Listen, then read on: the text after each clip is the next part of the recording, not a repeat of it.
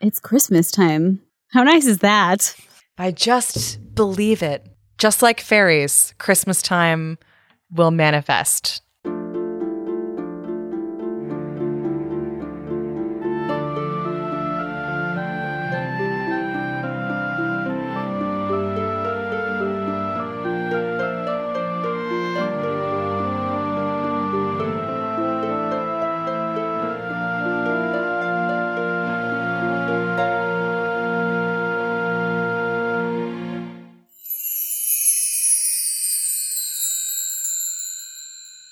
What's your favorite Yuletide ritual?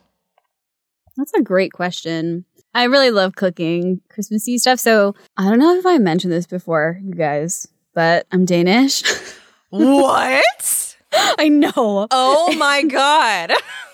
well, Christmas time. Never said this. And this isn't a religious uh Christmas. This is just, you know, holiday fun. Very pagan for me anyway.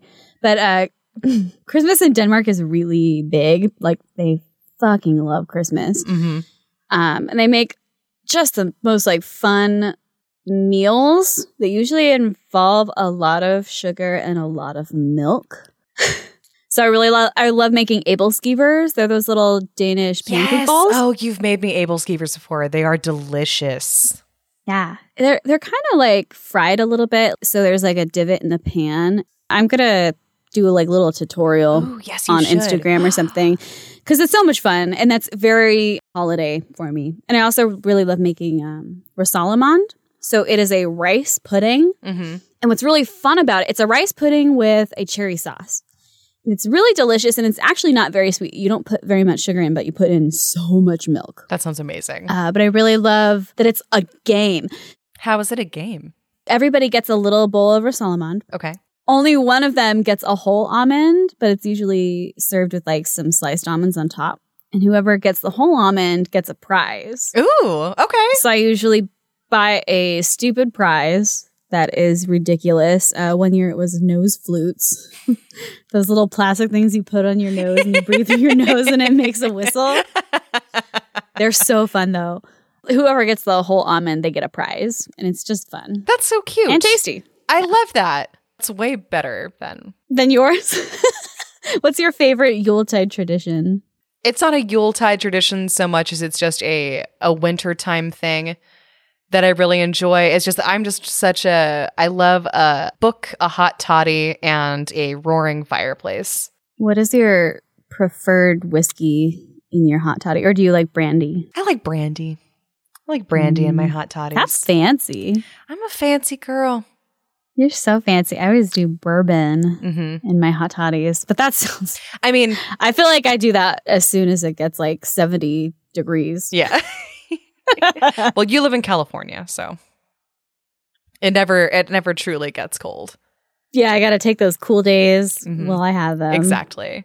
And then I get annoyed by them after like one month of cool weather. I think my other thing my family does over the holidays is we usually do a big Christmas Eve feast. We well, we cook together, and it doesn't have to be like traditional food. My my mom and I made mac and cheese one year, Mm, and your mom is an amazing cook. that. She is an amazing cook. So it was fancy mac and cheese. The night before Christmas Eve is always like a bunch of fancy stuff. So it's like a fancy mac and cheese, or she'll make like a roast a roast beast uh, and Yorkshire pudding and a bunch of just fancy stuff. And then the morning yeah, after, she cuts up a bunch of stale bread and a bunch of cheese and a bunch of bacon or sausage and some egg, and she'll throw that in the oven, and then we'll just have a a lazy hodgepodgey caracal casserole. Oh my God, that sounds And then we get hammered because my family drinks mimosas from dawn till dusk all day long on Christmas Day. And I want to come hang out with your family for Christmas so badly. you are literally welcome anytime because my mother loves you more than me. That's no, I don't. Well, I don't think that's true. I can only hope though, because that really does sound incredible. it's really it's it's a good time. And it does snow in Pennsylvania where they live. oh, fun! Yeah, um, it definitely doesn't snow in California, where Abby used to live and where I currently reside. So, um, snow is just really magical and strange. hmm for us. No, I was You a open-mouthed idiot the first the first winter that I lived in Maryland, and it barely snows in Maryland. Not at all like how it snows in upstate New York or Pennsylvania or anywhere that's actually like even the light dusting of snow we get from January to March in Baltimore still made me just go, "Wow! It's so pretty. it's everywhere. It makes the world look so clean." It is pretty. I for like the first time ever last year spent um New Year's Eve in Tahoe and obviously it was like snowing in Tahoe and it was just amazing and just like incredible and it's so pretty. Everything's just icy white Mhm. and Sparkling. and you know there are scary snowmen. I really love seeing snowmen. Why do out, people do um, that? I love seeing snowmen out in the wild. Like you're just driving through Tahoe and there's snowmen everywhere. hmm Snow people. All over the place. Why? They're so fun. Um, it's fun to see like different types. I don't know. There's something really special about the holidays for sure. It's a good time. It's just cozy. Well, and that's kind of the best part about it. It's cold outside, and so you you snuggle up in all of your sweaters and your thick socks and your warm Mhm. drinks, and it's just I don't know. It's really it's really nice. I love I love this time of It's year. It's the epitome of Mhm. hygge. yeah. hygge is the Danish word for like cozy, comfy. hmm I think most people know that by now, but I mean, honestly, I had no idea what it was. The first time you the first time you said that word to me, I huh? what? yeah, it does sound it's really a nice. strange language. Hygge. Nothing is spelled the way it's supposed to be. Oh my gosh, no! I mean, I'm sure a Danish person would disagree, and but yeah, to my to my English to my English brain, it all looks wrong. from what I've read, even Danes are like, yeah, our language basically sounds like German, but you're speaking with a hot potato in your mouth.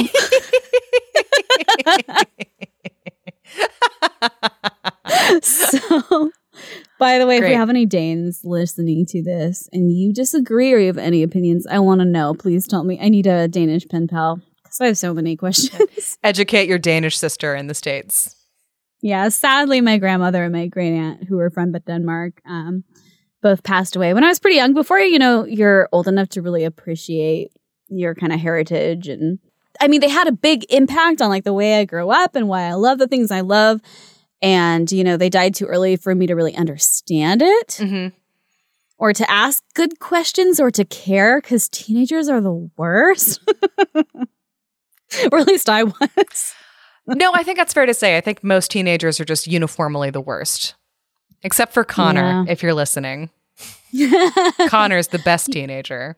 Oh, but it's not your fault. If you're a teenager, it's not your fault that you're the worst because the world is just the worst to you. Also, your brain is the worst to you. Yeah. Oh, you poor hormones. creatures with your poor brain. Ask your elders all the questions now. Because uh, one thing I regret the most is like, she would want to give me things because she's like, you know, I want you to have this before I die. And I was like, you're never going to die. Shut up.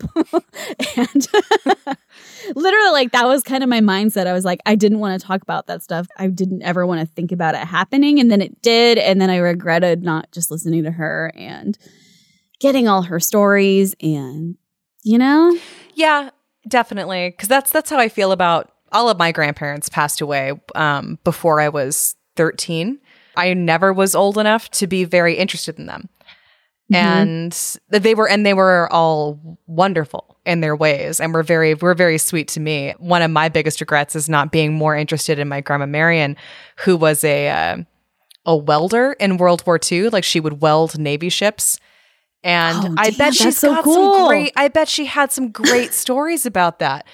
But she also didn't really like kids very much, and I didn't really like old people very much. And so we kind of had a a detente of sorts in our communication where she'd come home for Christmas and she'd hand my sister and I a movie, a VHS. Mm-hmm. She'd hand us like whatever VHS Disney movie had just come out, kind of pat us on the head and be like, Yes, now go watch this movie while I talk to your parents.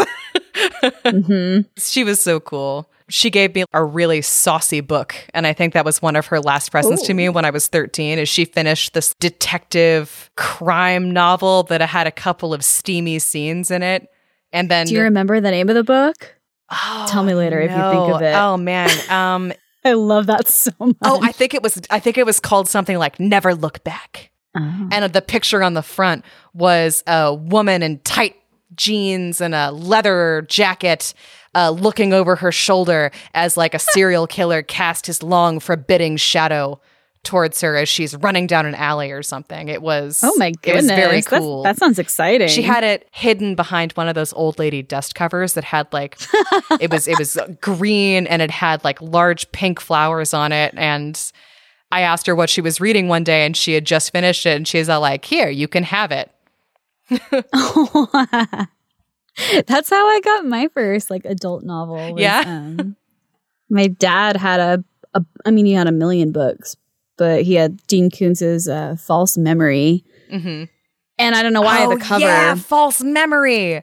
Yeah, I know you've read that one. Uh, the cover just intrigued me, and I liked the title, "False Memory." And I'm like, "Dad, can I read this?" And he's like, "Yeah, go for it." and it was, I mean, I was in, I was 12 or 13, and that was, you know, a, That's a pretty intense book for a 13-year-old. it was, but I loved it. It was so good, and Yeah. that was probably one of the other things that got me into Dean Koontz and kind of suspense thrillers. That's fun. That is Ah, ah, being a teenager. being a teenager. I guess segueing it back to the winter holidays, I think it's always been such a that makes you think of your family, doesn't it? Yeah, I think across many cultures, like winter is a time to think about your family and about death a little bit, and then and then also about warmth and gratitude, and you know, because you're Mhm. stuck inside with your family ostensibly, you know, during these months. I genuinely want to know other people's Yuletide traditions. So Yeah. tweet at us If you've got some good ones, or, you know, comment on Instagram or just email us. It's uh, info at fairytalefixpod.com. Dot gov, dot edu, dot, dot gov. dot gold, baby. Dustin wouldn't let us have that handle, and I think he was wrong. Our producer. um, but yeah, I want to know like your traditions. Do you guys do Santa? Mhm. Uh, do you do Krampus? Because my sis, my sister actually has taught her daughter about Krampus, Mhm. and it's pretty funny. She actually is obsessed with Krampus. It's really cute. That's adorable. oh, my little I love it. She's taken after her auntie. girl after my own heart Mhm. loves the creepy shit already.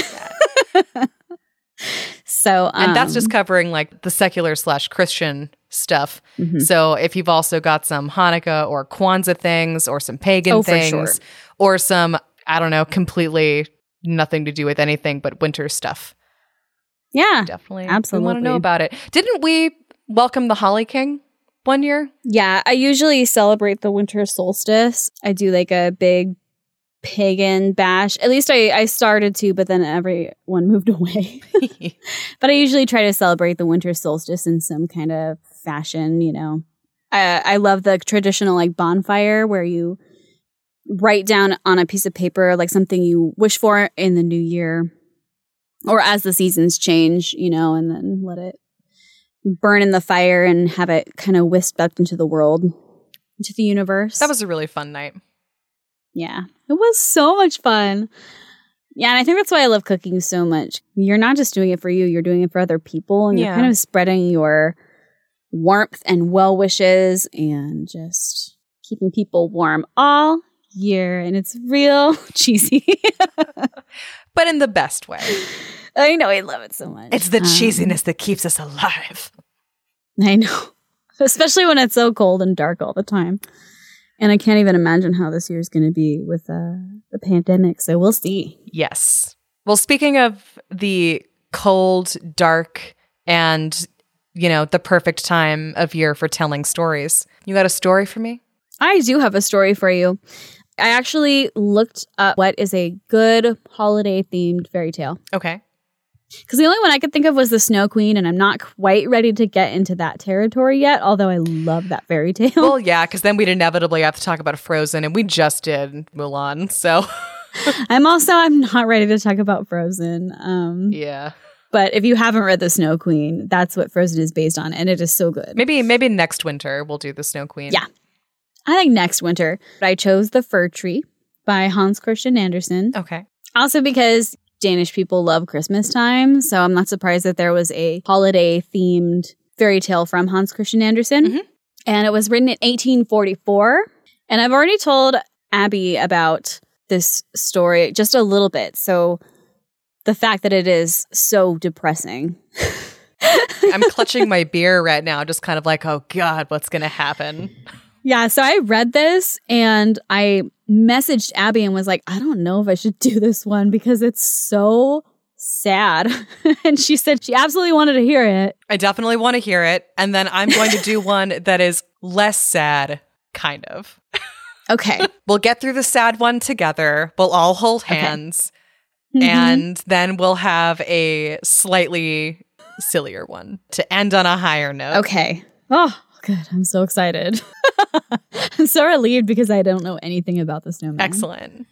So, uh, give me your three predictions for the fir tree. Knowing that it is sad and it was written by a Danish. I mean, it, what it was written by the guy who wrote The Match Girl, which I genuinely can't think of a sadder fairy tale.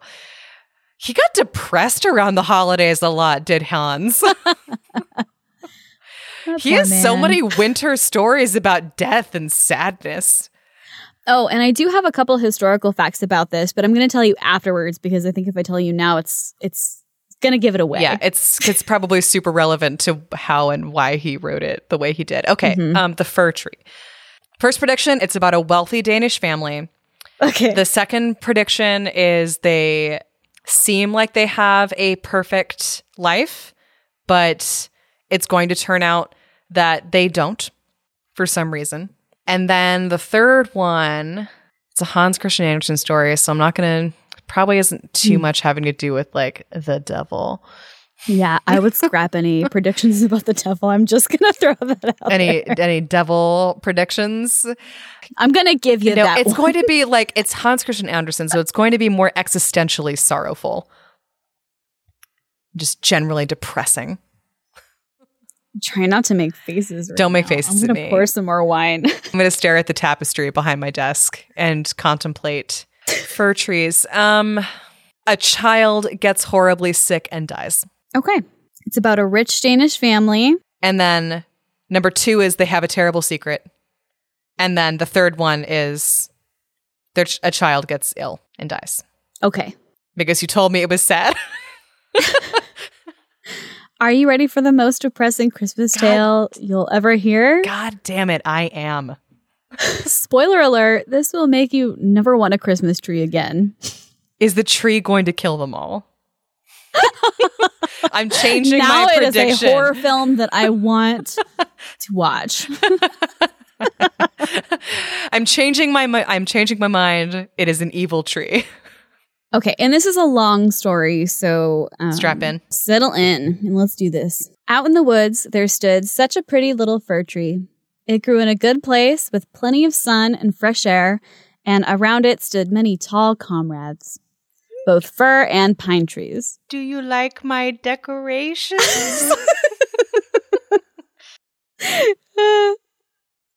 You're the most beautiful tree I ever saw. it's my favorite cartoon ever. Well, the little fir tree was in such a hurry to grow up, it didn't care a thing for the warm sunshine or fresh air, and it took no interest in the peasant children who ran about collecting raspberries and strawberries. The little peasant children would see the tree and say, Oh, isn't it a nice little tree? It's the baby of the woods, which is something I would totally say. hmm Well, the little tree didn't like their remarks at all. Oh, sk- all right. okay. The following year, the little fir tree shot up a long joint of new growth, and the next year, another joint, still longer. Okay. I wish I were a grown up tree like my comrades, the little tree sighed. Then I could stretch out my branches and see from my top what the world is like. And the birds would make me in their nesting place, and when the wind blew, I would bow back and forth with all the great trees. And again, the little fir tree still had no pleasure in the warm sun or the birds. Okay. I already like this started in a sad place and it's not going to get happier probably. Sounds like this little tree's a shit. it's a whiny little tree. it certainly is. Uh, in the winter, Where's my murder mystery? what? Yours wasn't depressing. Yours sounded way too exciting. I'm already telling you, your predictions were so wrong. your predictions made it Yeah, way, no, as way soon better. as as soon as it turned out the fir tree was the main character, I realized that all of my predictions were probably wrong, but continue. In the winter, with snow sparkling on the ground, a little hare would come and jump right over the little tree. The hare did this the next winter and the next, which was so irritating to the little tree. Oh. But the third winter, the tree had grown tall enough that the hare had to jump around it. Again, those tricky, tricky hairs. Hairs, man. Oh, to grow, grow, get older and taller, the little tree thought. That is the most wonderful thing in the world. Well, every autumn, woodcutters would come into the forest and cut down the largest trees. It made the little tree tremble to see their large bodies crash to the ground and be stripped of their bottom limbs. So why does he want to become a large tree if something so scary is going to happen to oh, him? Oh, just wait. I'm, I'm about to tell you. Okay. Well, it could barely recognize the larger trees as they were whisked away by horse drawn carriages. One spring, the swallows and storks arrived back in the forest, and the little fir tree asked the birds if they knew what happened to the larger trees when they were taken away in the autumn. The little birds knew nothing, but the stork replied, Yes, I think I met them on my way from Egypt. I met many new ships, and some had tall, stately masts. They may have well been the trees you mean, if I remember the smell of fir. The stork gets around. I wish I were old enough to travel on the sea. Please tell me what it really is and how it looks, says the little tree. And it would take too long to tell, says the stork, and he flies off. Yeah, yeah, from Egypt to Denmark. It's a well traveled stork. I don't know much about storks. Maybe they travel very far. Maybe. I yeah, I know nothing about the migratory patterns of storks. Now I'm gonna have to look that up later. Should Google that. Dustin, Google that. Dustin, I need to know. he probably will. He probably already has by the time he hears. Yep, he's already doing it. He's already doing it, and like, and now he's just starting to hear us talk about it. And he's like, "Ha! I already sent them that information." Dustin's the man, by the way. so true. Rejoice in your youth, said the sunbeams. Take pride in your growing strength and the stir of life within you. And the wind kissed the tree, and the dew wept over it, for the tree was young and did not understand. Oh my God. I'm already sad because I can kind of see where this is going now. When Christmas came near, more woodsmen came into the forest and cut down many young trees. Some were not even as old or as tall as our fir tree, who was in such a hurry to go traveling. These young trees, which were always the handsomest, had their branches left on them as they were loaded into the carts and taken away. Where can they be going? The fir tree wondered. Why are they allowed to keep their branches? We know, we know, the sparrows chirped. Aw. And the sparrows. Oh, Okay. I love fairy tale birds. Fairy tale birds are the best. They're such homies. fairy tale birds and fairy tale mice. Mhm. If birds or mice are talking to you, you better listen and you also better be nice Mhm. and not hit them with rolling pins. Yeah, gosh. they are definitely about to dispense some wisdom. The sparrows told the fir tree how they went into town and looked through the windows to see little trees inside, planted in the middle of a warm room and decked out with splendid gold apples, gingerbread, toys, and hundreds of candles. The fir tree trembled in every twig. I love that line. I'm just imagining this little tree like so excited. Yeah, just rustling. I wonder if I was created for such a glorious future. Why, that is better than to cross the sea. I'm tormented with longing. Oh, if Christmas would only come. How I wish I were already in the cart on my way to a warm room where there's so much splendor and glory, and then onto something even better. Something still more important is bound to happen, or why would they deck me out so fine? yes, there must be something still grander. This poor tree. I know. And the air and the sunlight told the fir tree, Enjoy us while you may. Rejoice in the days of your youth out here in the open. But the fir tree did not rejoice at all. It just grew. The fir tree grew and was green both winter and summer.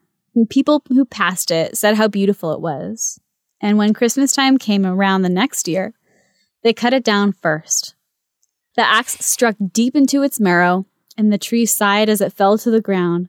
It felt faint with pain. Instead of the happiness that it had expected, the tree was sorry to leave the home where it had grown up. It knew that it would never again see its dear comrades, the little bushes and the flowers about it, and perhaps not even the birds. The departure was anything but pleasant. Ooh. Aw. Okay. Yeah, I feel like you can like see where this is going already. No, yeah, I definitely have a feeling that I know what's going to happen. But also, that was a very weirdly, I don't know, just unpleasant description of getting cut down. I don't like it. it's uh very poetic though. Yeah, very poetic. Hans Christian Andersen is a great writer. So great. So the tree was chosen by a family and taken into a beautiful, splendid home.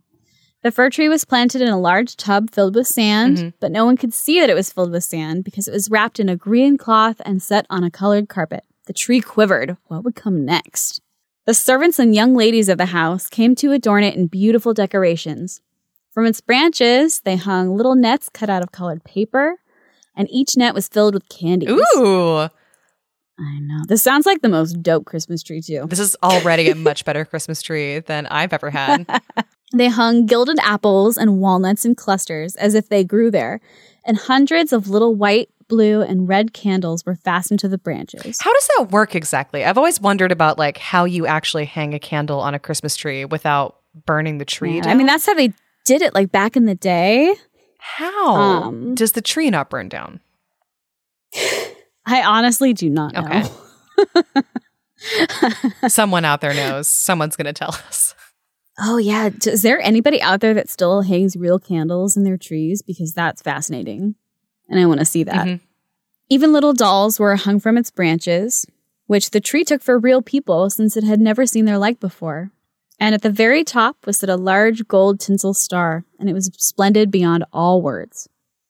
Tonight, they all said, Ah, tonight the tree will shine. And the tree could not wait for tonight. Oh, if only tonight would come. If only the candles were lit. And after that, what happens after that? Will the trees come trooping out of the woods to see me? Will sparrows flock to the windows? Shall I take root here and stand in fine ornaments all winter and summer long? Oh, you sweet summer child. Okay. You sweet summer child. You sweet summer tree. you sweet, sweet summer fir tree. Because also, why would you think all the trees are going to come to see you when you have never uprooted yourself to come to see other trees? Uh, because because that tree is the prettiest, obviously. Oh, duh. Obviously. He's the most splendid tree that's ever been.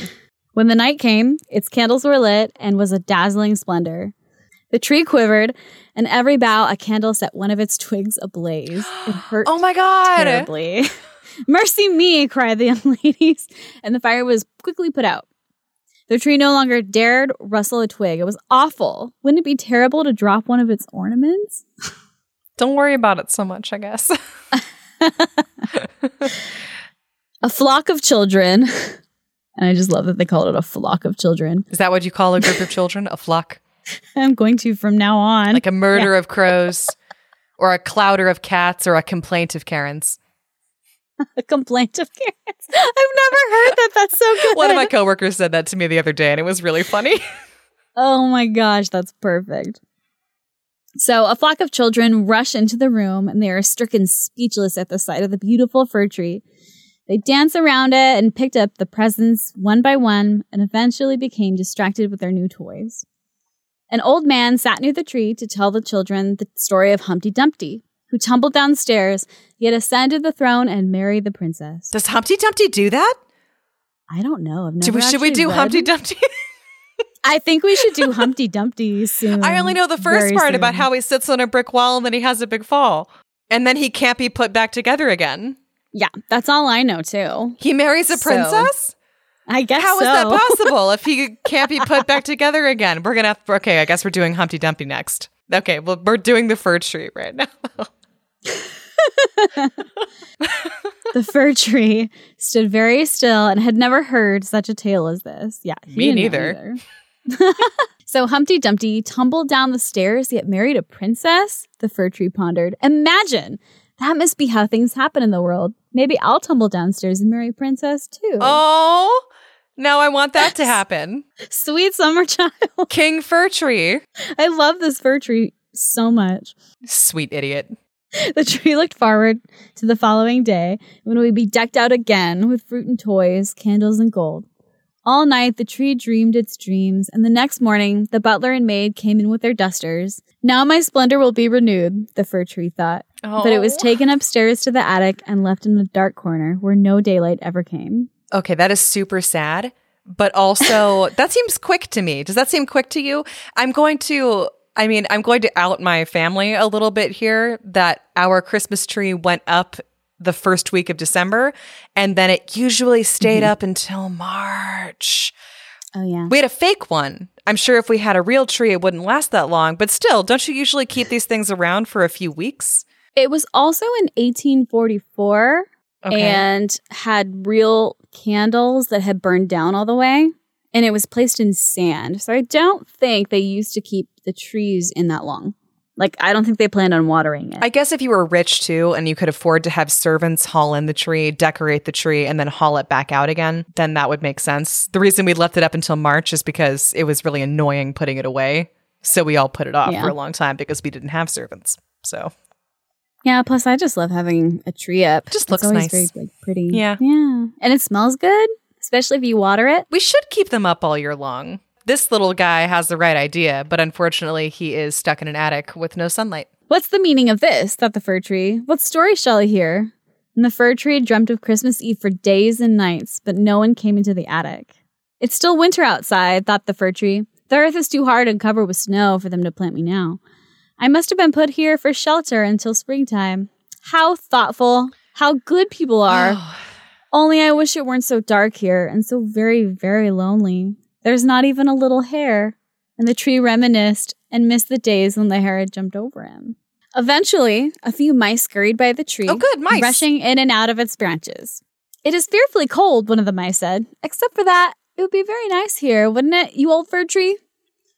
The fir tree scoffed. I'm not old at all. Many trees are much older than I am. the mice and tree spoke for a while, the mice being very inquisitive. The fir tree told them about Christmas Eve and when it was all decorated in fruit and candies. How lucky you have been, you old fir tree, the mice squeaked. And the tree insisted that it was not old, but that it was in the prime of its life and its growing has been suspended at the moment. And with every sentence out of its mouth, the story gets sadder and sadder. exactly. The fir tree then told the old mice of Humpty Dumpty, and the mice were very interested in this story, and they listened with great detail. The fir tree remembered every word and told it spectacularly. Hmm. A couple nights later, the mice returned with a couple of rats who wanted to hear another story. Is that the only story you know? The rats asked, unimpressed. only that one, the tree answered. I heard it on the happiest evening of my life, but I did not know then how happy I was. And the rats called the story silly and left, and this made the mice very sad, and they left as well. Rats are more worldly than mice. They sound like they're assholes, and the mice, the mice are like really They sad that they couldn't impress their rat friends. I am a rat expert because I live in Baltimore now. Are there a lot of rats in Baltimore? so many. It's actually something this city is jokingly known for. The tree sighed. Oh, wasn't it pleasant when those little mice sat around and listened to all that I had to say? hmm Now that too is past and gone, but I will take good care to enjoy myself once they let me out of here. One day, maybe a month or so later, while there was still snow on the ground, the servants came to clean out the attic and threw the fir tree hard onto the ground outside. Now my life will start all over, thought the fir Kelsey, tree. is he going to get chopped up into firewood? Is that what's is that's that's what's happening next, right? It felt the fresh air and Ah. sunbeams strike it as it was taken out into the courtyard. Now I shall live again, the fir tree rejoiced, and tried to stretch his branches, but they were brown and brittle. The tree was tossed into a corner among the weeds and nettles. The star that was still tied to its top sparkled bravely in the sunlight. Children passed by the tree, and one said, Look at that ugly old Christmas tree, and stamped on its branches until they cracked beneath his shoes, and he took the gold star. Kids are mean. The tree saw beautiful flowers blooming in the garden adjacent to the courtyard, and saw itself and wished it had stayed in the attic alone. It thought of its young days in, deep in the woods, and of the merry Christmas Eve, and thought of all the little mice when they were so pleased when it told them the story of Humpty Dumpty. My days are over and past, said the poor tree. Why didn't I enjoy them while I could? Now they are gone, all gone. A servant came to chop the tree into little pieces and heap them together and set them ablaze under a big copper kettle. The tree moaned so deeply that each groan sounded like a muffled shot. With each groan, the tree thought of a bright summer day in the woods or a starlit winter night. It thought of Christmas Eve. It thought of Humpty Dumpty, which was the only story it ever heard and knew how to tell. Oh, And then the tree burned completely away. no. And to quote exactly from the book, the last paragraph the children played on in the courtyard. The youngest child wore on his breast the gold star that had topped the tree on its happiest night of all. But that was no more, and the tree was no more, and there's no more to my story. No more, nothing more. All stories come to an end. The end. That is so sad. Isn't that so fucked up? What? Um so when I read this, I I think it was right after I read that last paragraph that I texted you, and I was like, I don't think I should do this. Oh my god, that's so sad. it's so depressing. I feel like the ending is so depressing. Maybe Andersen had just gotten dumped or something, and he just gave up writing the story, and he was like, "There's nothing more, nothing more." like I could see his tears on the page as he's writing. Like, Well, that's kind of funny because that ties into some of the stuff that I'm going to be talking about after my story vis-a-vis Andersen. obviously this story is about being appreciative in the moment Mhm. and enjoying life and not just waiting for the next best thing. And a little bit enjoying your youth and not wishing it away. Yes. Mhm. Because that's something that I remember doing a lot as a younger person. yes, I think a lot of kids do that. yeah. So it's good to just en- enjoy. Oh my god, the story is so sad. Yeah. According to Wikipedia, a scholar named Jackie Wullschlager, a biographer of Andersen, indicates that this is the first of Andersen's fairy tales to express a deep pessimism, suggesting not only the mercilessness of fate, but the pointlessness of life itself, that only the moment is worthwhile. Wow. And she suggests that this could be an expression of existential doubt, like in his um, deep Christian faith. Mhm. From what I read on Wikipedia, she said it is a compliment to the tale The Snowman, which I recommended to Abby without reading. You want to do The Snowman? yeah, no, and that's why that's the story that I'm doing. We'll talk about this more after I've done my story.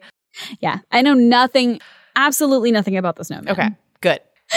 Was that not the most depressing Christmas tale you've ever heard? That was extremely sad. I feel like I should have just said a child dies as my prediction as opposed to get sick and dies because I do feel that a child died. I feel like most of your predictions were wrong. they were all wrong. There was no terrible secret. It was a rich family because they had a full courtyard and servants, but it wasn't about Yeah. the rich family. It was about the fir tree. This makes me never want to get another Christmas tree in my life. I love the idea of Andersen writing it like just kind of in a pit of self pity or whatever was going on with him at the time. And just being like, everything sucks. that last line, but that was no more, and the tree was no more, and there was no more to my story. No more, nothing. Nothing more. more. All stories go to it. And the, then the fir tree got chopped up into firewood and died. And It's so that's the fun. end. What's your fix? My fix is obviously that the fir tree is taken to like a compost bin, and a seedling sprouts from a cone in the springtime. Oh, that's cute. God, just any ray of sunshine. Because what I do with my Christmas trees when I'm done with them is I donate them. I think the Boy Scouts take them into the river Mhm. for like the salmon. Like they compost them in the river and that helps the salmon somehow. I don't know. It's like an environmental thing. So it's like you're not wasting the tree. And the tree actually gets like a second life doing that. That's good. I feel like the fir tree in this story would have appreciated that more than being burned to ash. so when I looked up, you know, holiday based fairy tales, this one came up a lot. And I was really excited to read it. And is is there another tale with a different ending, or maybe does it have kind of a different spin? If you're listening, I really want to know if this is like one of your holiday traditional tales. Mm-hmm. Because I think a lot of people read it around the holidays. So I'm wondering if there is a version with a different ending, or maybe it has a little bit of a brighter note. That was real sad. Yeah. And what the fuck? Well, because now I'm kind of thinking about like the parallels of like you read this story in front of the fir tree in your house, and then it sort of parallels the fir tree listening to Humpty Dumpty. Honestly, that was the line that stuck with me the hardest. Was it, you know it thought of like star star filled winter nights and and the story of Humpty Dumpty, which is the only story it knew and the only story it could tell, or Mm-hmm. something like that. That really, ow. I'm glad you were there. But I mean, that's kind of why we're doing this podcast because sometimes you read these tales and you're just like, what the fuck? hmm Well, because that's also one that I never would have read on my own. Honestly, I'm glad that you suggested me reading The Snowman because typically I'm very uninterested in Christmas stories. I didn't even really enjoy A Muppet Christmas or whatever one they did with like a Ebenezer Scrooge or whatever. Oh, with Michael Caine, the Muppet Christmas Carol. yeah. That is one of my top of all time favorite Christmas themed holiday movies. And I know, again, we're, we're going really Christmas. That's our culture. We're too white of the most generic sort, Uh huh. Yeah. Not particularly religious, but definitely. raised in sort of a secular Christian adjacent upbringing for me and then actual Christian upbringing for Kelsey. Mhm. But uh, so sorry, a lot of our stuff is very Christmas focused, but that's what we know. Yeah, actually, uh, if anybody has any different holiday themed tales that would be good to talk about around this time, I would love. Or anything that's coming up too. Any holidays that we might not know about. We'll do the Maccabees next year or something. Yeah, that'd be great. So I'm going to be reading you The Snowman. It's also by Hans Christian Andersen, but it was published a lot later than yours. It was published in 1861. So a couple decades have passed since the first. 20 Yeah. Years later. Yeah. So he's in a different place. He's in his middle age. he probably has a new boo. We're going to get into that. Give me your predictions for what you think happens in The Snowman. So predictions for the snowman, I predict that some kids make a snowman and he comes to life. Okay. I feel like that has to be one prediction. His name isn't Frosty. But if it is, Is that your second prediction? no. what if it's a snow woman and her name is Janice and it's about his ex that obviously dumped him right before he wrote the fir tree. Gosh, okay. I'm kidding. I'm kidding. Okay. Uh So it's it's the your prediction to be clear is some kids build a snowman and he comes to life. um, you know and Actually, I need to make it more vague because I want points. so just a snowman comes to life. I don't know who makes All right. him. That's not that's not my business. Okay. Go on. That's not That's my not your business. business. I, I definitely predict that he melts. And this my predictions aren't in order, but like definitely that snowman melts and there's nothing more. No more. And there's no more Okay. to. Okay. Every story comes to an end. Uh, Andersen was in such a good place around the holidays every year, clearly. Gosh, I feel for him. The holidays are really hard, guys. So just take it day by day. And yeah, everything comes to an end, but you know, there's a lot of good stuff in between, like the sunbeams Yeah. and the starlit winter nights and the hare that you think is a jerk, but really they just want to be your friend. Mhm. Even though those people can be exhausting. Okay, sorry. Third prediction. I'm Give me a third one. I'm so focused. I'm not trying to delay this at all. I guess my third prediction is that can I predict that there is a I don't know what it is, but that there is a happier, more Christian element, spiritual, religious element, happy ending? Can I predict yes, that? you may predict this. Okay. I will allow it. Because it's wrong. But that is my guess. Okay. There is a snowman that comes to life. Uh, he melts away. Um, and it's sad, sort of, but also that there is a sort of Christian uh, religious element that makes it kind of a happy ending. That is, those are my three. Okay. So here we go. The Snowman by Hans Christian Andersen, written in 1861. It's so bitterly cold that my whole body crackles, said the snowman. The wind can really blow life into you. And how that glaring thing up there glares at me. He meant the sun. It was just setting. She won't make me blink. I'll hold on to the pieces. I love this snowman Me already. too. He sounds He's sassy. a sassy snowman. The pieces were two large triangular pieces of tile, which he had for eyes. His mouth was part of an old rake, hence he had teeth. He had been born amid the triumphant shouts of the boys and welcomed by the jingling of sleigh bells and the cracking of whips from the passing sleighs. That sounds a little terrifying. It does. The teeth thing. Yeah, do, I know. I thought the teeth was also a terrifying touch. Is that how people make? I thought you made pebbles and you like shoved. I am by no means a snowman making expert because I grew up in California and then I moved to Maryland where like if there's a dusting of snow on the ground a couple of times a year, we're like, oh wow, that was a heavy snowfall this year. So if you put parts of a rake as a snowman, do you have to take wire cutters and clip the ends of the rake and then his teeth just he looks like he's got a bunch of fangs? I hope so because that makes this a much different story. If he's a Somebody scary send, send us a picture, please, please, Please, someone find us a picture of a classic snowman. a fun contest that you get nothing for except my high highest praise is send me the scariest snowman photo you possibly can and I will you know what I don't even care I'll send you stickers or something. Yep. You get stickers I want and maybe like a regram out of it. Scariest snowman you've ever seen or made. Made Go. would be Okay, preferable. anyway. anyway. I really love how the story starts out in media res. It's just bam, we're already in the middle of the story. There's no lead up about who the snowman is, where he is, who made him.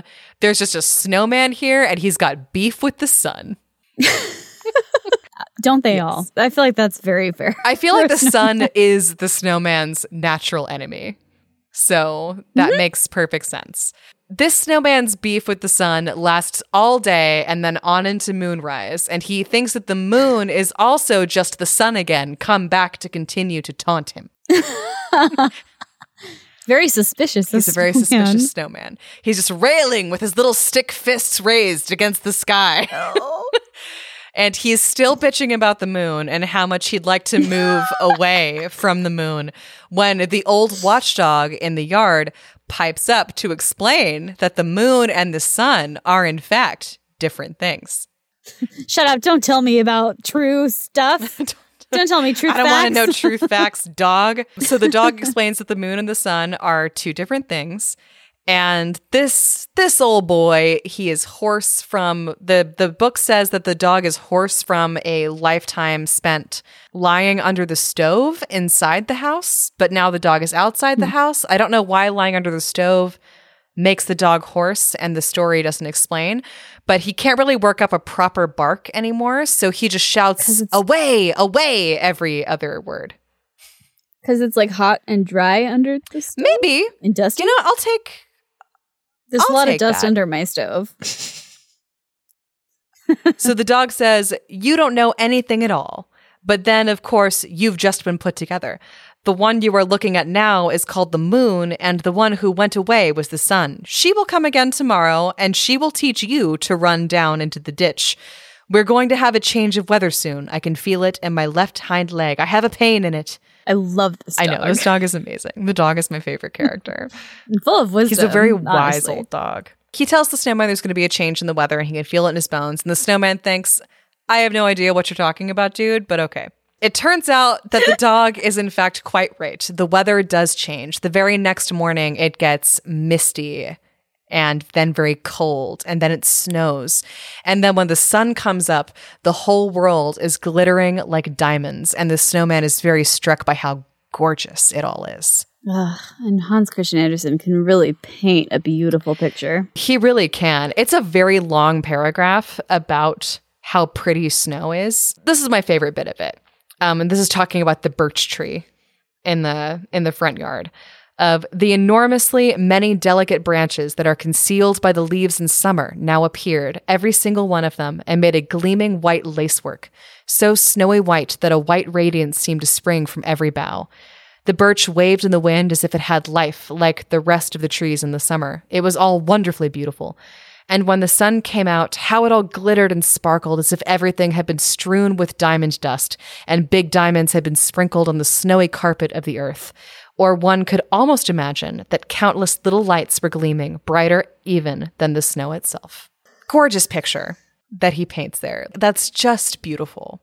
And the snowman So beautiful. Such a way with words. really appreciates it. Yeah, and yeah, Hans Christian Andersen is for whatever whatever his faults may have been, and I'm just going to continue butchering it and making cheap jokes. That's why we're Yeah, here. that's what we're here to do. Out into this beautiful snowy morning, a young girl comes out into the garden with a young man, which ugh a little bit. She's referred to as the young girl and he's the young man, and they're a you know, young couple. It just just bugs me. So instead of the young woman and young man, or just the young or the young couple or the young girl and the young boy or whatever. It's just there's a man and there's a girl. There's a couple. Let's just put their pretend they're both uh young young men Yeah, there we go. Yes, that is a great fix for this story. or young girls.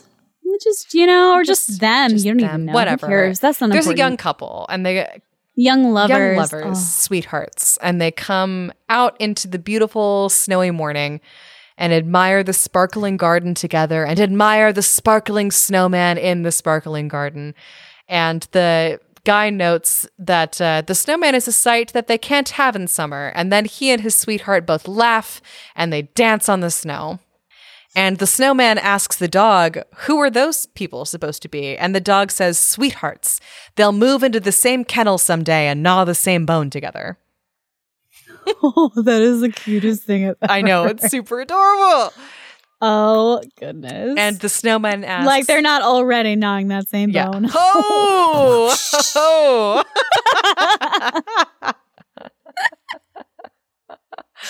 wow. Uh. Okay. Anyway, that was also my first thought, but yeah, Yeah. yeah, They're already. we're very mature adult women. Oof. Oof. the snowman asks the dog, but are they as important as you or I? that seems like a rude question. It is kind of a rude question. He's a snowman. What is what? What does that snowman know? the snowman knows nothing. He is yeah, obviously, he thought the moon was the sun. Fuck that guy. he has Jon Snow levels of nothing knowing. Don't even get me started. Okay. so then the dog proceeds to tell the saddest story ever. Was it the fir tree? No, it wasn't the fir tree. I wrote that note before I heard your story. It is still a pretty sad story, which unfortunately I think both you and I and anyone who's ever worked in an animal shelter has heard just a million times before. Oh, of course the dog tells that story. Yeah. The snowman Oh, asks geez. the dog, How do you know all these people? And why are you chained up outside in the cold? And the dog says, They used to tell me I was a pretty little puppy when I lay in a velvet covered chair up in the master's house or sat in the mistress's lap. They used to kiss me on the nose and wipe my paws with an embroidered handkerchief. They called me the handsomest and little pupsy wupsy. But then I grew too big for them t- for me to keep, so they gave me to the housekeeper. It's just a classic someone bought their partner or their kids a puppy for Christmas. And the puppy mm-hmm. was cute for a while until the puppy got big and started being a puppy, but now like too large for its puppiness to be cute anymore. And instead of like training the dog, they decided to give it to the housekeeper. I feel like this is extremely unfair that it's called the snowman and now we're talking about animal welfare, which as Abby mentioned, we both worked in a shelter and it is the absolute I only worked there for nine months and it is like the hardest job I've ever had. It sucks. It's awful. I worked there for two and a half years and like super rewarding too. Like it's definitely got its moments. Yeah. But But uh, we all have a lot of opinions and stuff about shelter. But I also have very strong opinions about, you know, if it's not the right dog or cat or animal for you, also, you shouldn't always feel terrible about giving it away because sometimes it makes sense. Yeah, sometimes it makes that needs sense, but it's also why we like we would deny people adopt like Christmas adoptions for exactly this reason. Oh my god, I hate this fucking story already. Okay. Okay, anyway, sorry. so Yeah, the cut it all dog out, I- please. The story isn't really supposed to be about the dog; it's about the snowman. But we're really lingering on the dog. Fuck the Fuck snowman. Stupid snowman. This dog is a sad story. anyway, so they give the dog to the housekeeper, and the dog lives with the housekeeper for for many years. Like, and the housekeeper takes good care of it, and the dog is more or less fine with his new situation. He's got a warm little space by the stove to curl up and stay warm on cold winter nights and he gets a lot of food and you know he's he's pretty well taken care of Good. As dogs should be. Taking care Yeah, of. dogs should be well taken care of. And he says, like, I had my own cushion, and then there was a stove, which is the finest thing in the world at this time of year. I crept right under it so that I was out of the way. Ah, I still dream of that stove sometimes. The snowman says, Does a stove look so beautiful? Does it look like me? Does it look like Yeah. And the dog says, It looks just the opposite of you. It's black as coal and has a long neck and a brass stomach. And it eats firewood, and the fire spurts from its mouth. It it eats the fir tree. An old timey stove is actually kind of beautiful. Yeah. though. It's very comforting and cozy and uh hygge. and very hygge. Although It's very hygge. I think like I'm remember. Did you ever watch like the Beauty and the Beast Christmas special? Yeah, I definitely Where I think there was like a really angry stove. Yeah, it's that's scary. In that classic old style. So that's what I think of when I think of an old I bet stove. kids were, you know, but I like scary stuff. So So there you go. it looks like it has teeth and it has flames coming out of its face.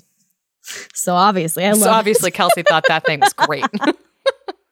It's the best. Oh boy. Anyway, so the dog is describing the stove to the snowman. Um, you must keep beside it or underneath it. It's very comfortable there. And he says that the snowman must be able to see the stove from where he's standing out in the yard because it's, you know, the stove was in the basement and there's like a little basement window and he should be able to see through. And so the snowman looks and he sees a brightly polished thing with a brass stomach and fire glowing from the lower part of it. And a very strange feeling swept over the snowman. He didn't know what it meant and couldn't understand it, but all people who aren't snowmen know the feeling. The snowman asks the dog, Why did you leave her? Because it, it seems to the snowman that, like, this lovely thing must be a lady stove. Oh my god, the snowman has a crush on the stove. yeah, that's the feeling that the snowman has that all non snowmen know. Is this going to turn into some weird anti-feminist? I hate women. No, but it is going to be weird. Okay, It's not going to be. that's the feeling It's I'm not going to be weird like that, but it is going to be weird. okay, okay, good. I'm excited. Not like the kind of weird that's going to make us upset and want to turn all of this off. Okay, So the dog, in response to the snowman asking how he could leave such a wonderful stove, the dog replies, I was compelled to. They turned me outside and chained me up here. You see, I had bitten the youngest of the master's children in the leg because he kicked away a bone I was gnawing. A bone for a bone, I always say.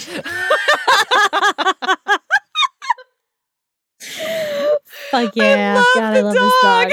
Also, poor puppy. Well, they didn't like I- that at all. that actually reminds me of I forgot to read this bit.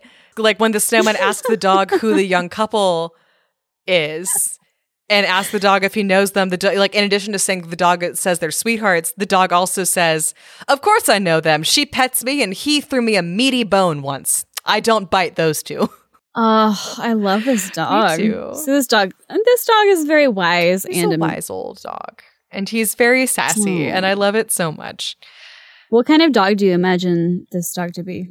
something kind of like large and wiry. Me too. I'm totally picturing like just a mutt, Yeah, like a wiry, like but like a big mutt with wiry mm-hmm. hair and a like maybe a little beard. yeah, I can totally see like a little beard, but something sort of fluffy to live out in the snow.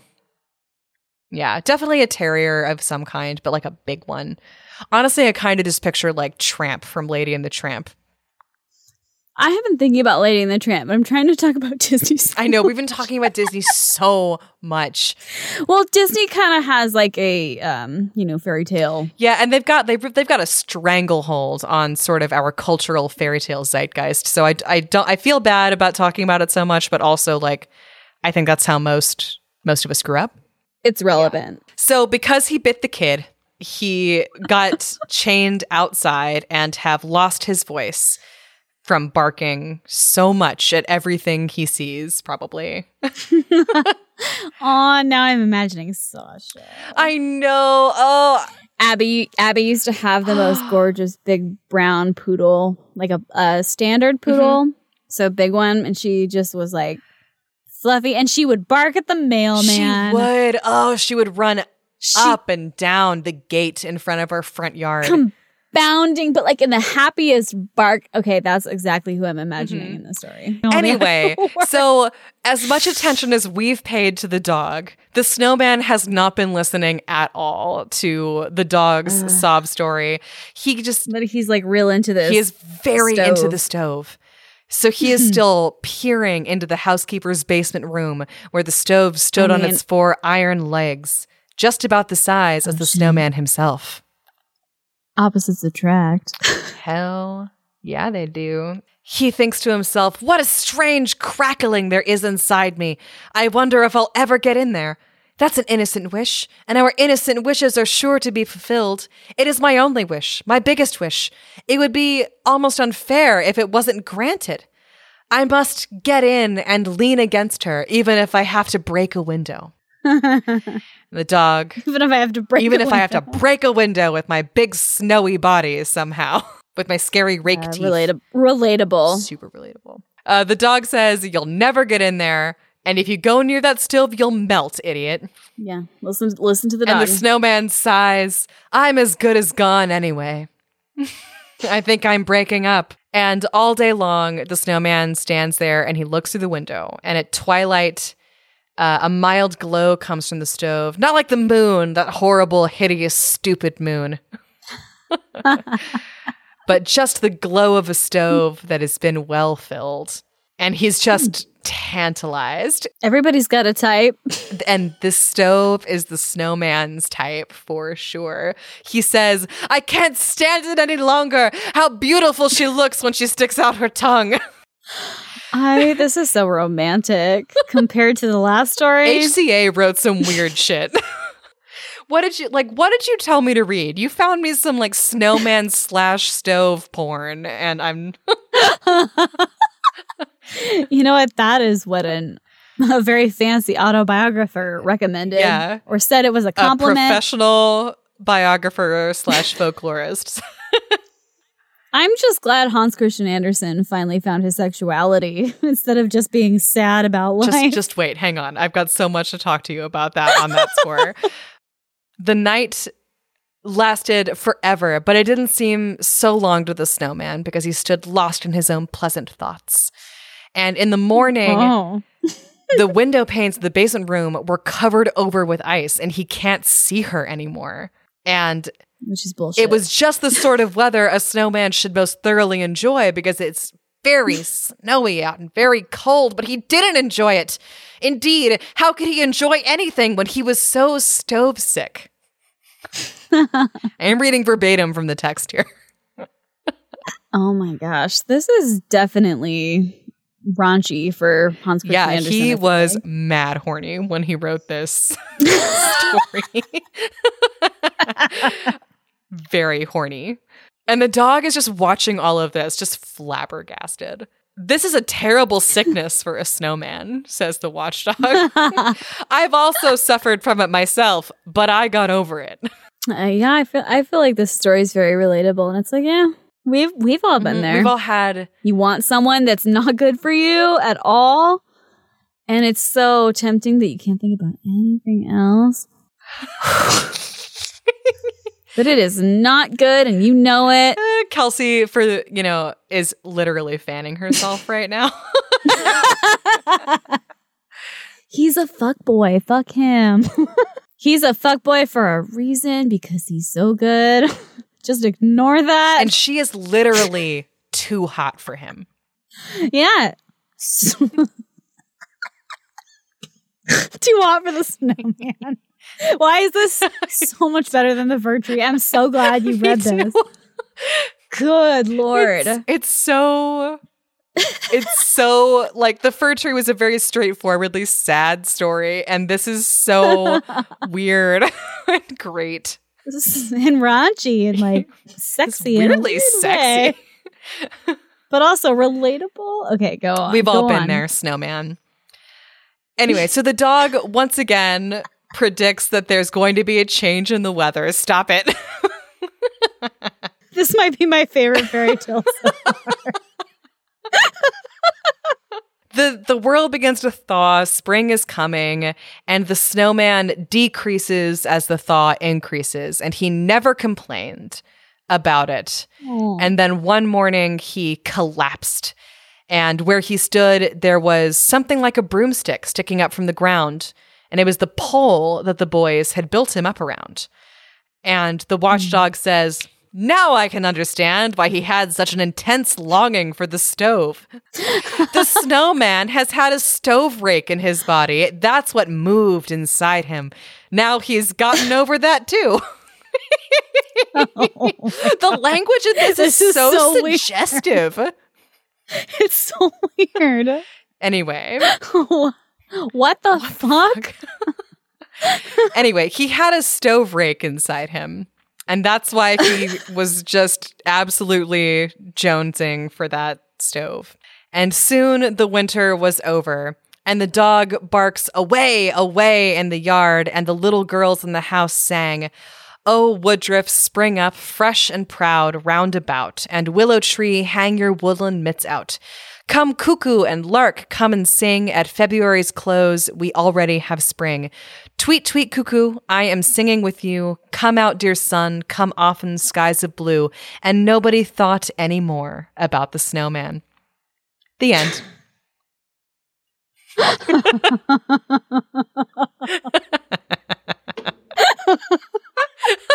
oh my god that's just it. That is my pure reaction. It's just like awkward. Silence. hans what's That up dude? was a story that he wrote. what was on your brain? I i love this so much There is a pretty solid theory about what was on his brain when he wrote this story. will you please enlighten me I will enlighten you. First, I will say you got two predictions right, I believe. A snowman came to life and he melted away. I, Man. you know, i don't not think that had a happy christian ending no, there was no Christian ending. It was about a snowman's lust for a stove. you know what i feel like that's all of our ending when you love a fuck boy or fuck Mhm. girl or who what or fuck them Or just, a fuck just stove. fuck person a fuck stove i'm sorry i'm just saying we've all been there and it's one of those things where it's like love is suicide just cut that Oh out my That's cheesy, but like no, keep that in. we're we're just like So, you just melt and you're done and you're okay with it so Kelsey, so so let me tell you, and he's in his 60s at this point he's in his middle age. He's solidly Oh, middle aged at this point. Let me tell you about the fuckboy this story is about. Ah! So I don't know if you already Please knew this, me. but apparently Hans Christian Andersen was bisexual. oh i did not know that and i'm so happy to know that Yeah, me too. I'm like, I love learning about that because people had to hide it. Um, Yeah. That you almost never know whether or not a historical figure was queer. And I feel like we need more people in our big gay family. how do you know From his diaries, oh oh my god i love this he kept extensive diaries about his entire life. Oh my god, now this makes it so much. It's not a fuckboy, it's just somebody you can't like Let go. Oh He my had- god, this is so. Let me tell you this story. So, Okay. uh, in his diaries, he apparently wrote a lot about being attracted to women, and he had a few affairs with men as well. Um, he was Mm-hmm. bad at picking up ladies, bad at it. People are mean about Hans Christian Andersen. One person said so that he was so bad at picking up chicks that he that his bisexuality was more just him hedging his bets by expanding his pool of potential dates. That's rough, but also that's just one of the benefits of being If exactly, it's like you've got a ve- you've got a much larger pool of potential mates. But anyway, which is only a good so thing. So this story was likely uh, the product of him pining over a handsome young dancer at the Royal Theatre in Copenhagen named Harold Scharf. oh, they have a name. Yeah. Oh my god, I can look. I have to look up Harold Sharp. His diary for this particular set of years was like full this of Harold. has so much tea. yes, this is ex- this is very hot tea. I can't even handle what's happening right now. What was his name? Harold Schaaf? Harold Scharf. I love how a bunch of photos of Hans Christian Andersen come up. When you Google Harold Uh-huh. oh, that doesn't seem fair. No, it's not because it's like Harold, Harold, Scharf had his, own, thing career. He was a dancer. He was pretty. Yeah, he was a very pretty man. He's got curly hair and he's got like one of those cleft chins. Yeah, he was nice looking. You can see why Hans was like, "Oh, dang. Oh my gosh, is that a picture of them together? So they kept bumping into each other a lot in the early 1860s. They ran in some of the same social circles. He was pretty famous by then. He was a famous artist. He was a well-known writer. And the mm-hmm. first time he met Harold was actually he was returning to Copenhagen after visiting Charles Dickens in England. So I don't know if Dickens hated him that much if he invited uh so they kept bumping into each other a lot in the early 1860s. They spent a week in Munich together in 1861 with a mutual friend before parting ways for the Christmas season. During which Hans wrote The Snowman because he was feeling depressed over saying goodbye to Harold because that week in Munich, he fucking fell in love with this guy. Aww. So after the Christmas season was over, they actually got together for a couple of years, which HCA said was one of the happiest times of his life in his diary, and he called it a very erotic period in his life. that's why the story was That's so good. I mean, that, like cuz you could feel like the raw lust in the story of how much he wanted to bang this guy. mm-hmm. But Harold ended things in late 1863 to focus on his career and his friendship with Lauritz Eckardt, who was an old roommate of his who had married an actress. I'm sure there was something going on there. This 1800s tea is strong. The Victorian era was only buttoned up looking on the surface, and then underneath that, everybody was having very kinky sex with everybody. What would your fix be? Oh shit, I didn't even fix the story. I was so excited to tell you about Harold and Hans. Justice for the dog. Ju- uh, yes, justice, Justice for the dog. I don't care if the snowman gets the stove. In fact, the stove should be left alone to do her stove thing, and she doesn't need to know about the pervy snowman staring at her through the window. So I think that worked out. Or or he apparently he should the stove he should He just clearly didn't need the snowman. that was the exciting twist that we all needed in our lives. or what they whatever their pronoun is, you know what? It's okay. It's cool. Well, I mean, the snowman seems pretty sure it's a, it's a lady stove. yeah, but that's just the story. That's for everybody That's true. else. So Hans was pretty sad about getting dumped, um, especially since Harold kind of ghosted him. In his diaries, Hans says that Harold just basically just stopped showing up at his apartment. And he just said it was over.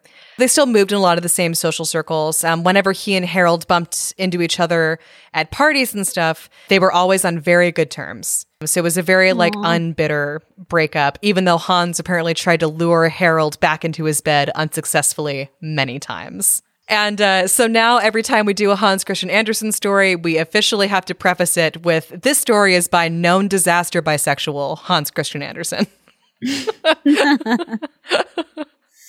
I'll have to write that down. Known yep. bisexual disaster Hans Christian Andersen. So, um, if you're interested in going into a deep dive on Hans Christian Andersen, we are definitely planning on doing a deep, deep dive, dive. Into the, all the, all the Hans Christian Andersen tea Into this bisexual mess. on our Patreon at fairytalefix.cash, or just go to fairytalefixpod.com, or just email us and tell us your tea. Yes, if you have tea, we would love to hear it. Do you want to air some of your dirty laundry on our podcast? Because we would legitimately love that. Legitimately. Love oh my gosh. that. it always makes me sad to hear about someone who, you know, you have a lot of love in your heart and it's not gender norm or whatever for that time and that sucks. Like it breaks my heart that he has to write it in a certain way or Yeah. the idea that somebody has to pretend they're someone they're not and that's it makes me sad Me too. I mean, I, I I don't know. I don't know what else to say outside of like that's just really unfortunate that he couldn't be like more open with what his story was actually about. that story was also so good so maybe it was perfect So strange. but it it makes me i didn't know any of that so it makes me wonder if Andersen had just because you know like oh maybe they didn't like him and that's why because they were like oh he's you know weird because he's not like everybody else which is boring and just a cultural a product of your Well, and the thing is, is like it seems like he tried to be like everyone else. Like he actively Yeah. tried to get a woman to marry him for a Yeah. long time, and then just kind of gave up and lived like the bohemian artist lifestyle. I think that his selfness or whatever else he had going on was just irrepressible, and Yeah. he was sort of punished as, for that. as it is and it should be Yeah. because you can't fake it for that long love is something that's it's the most powerful, thing Powerful force on yeah, earth.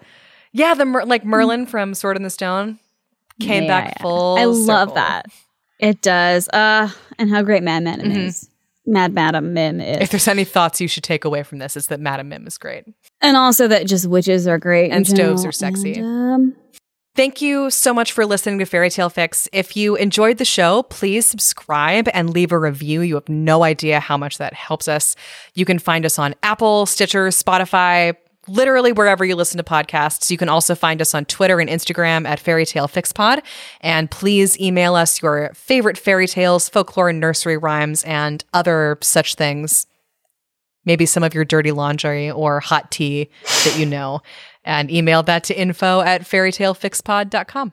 and the fir tree was taken to the compost bin and a seedling sprouted from a pine cone in the springtime. And the old watchdog was seen by a loving family from the street, and they thought that it was so sad he was there. So they struck him free of his chains and brought him to their house, where he got his own cushion and a place by the fire. and they lived happily, Happily ever ever after. The and end.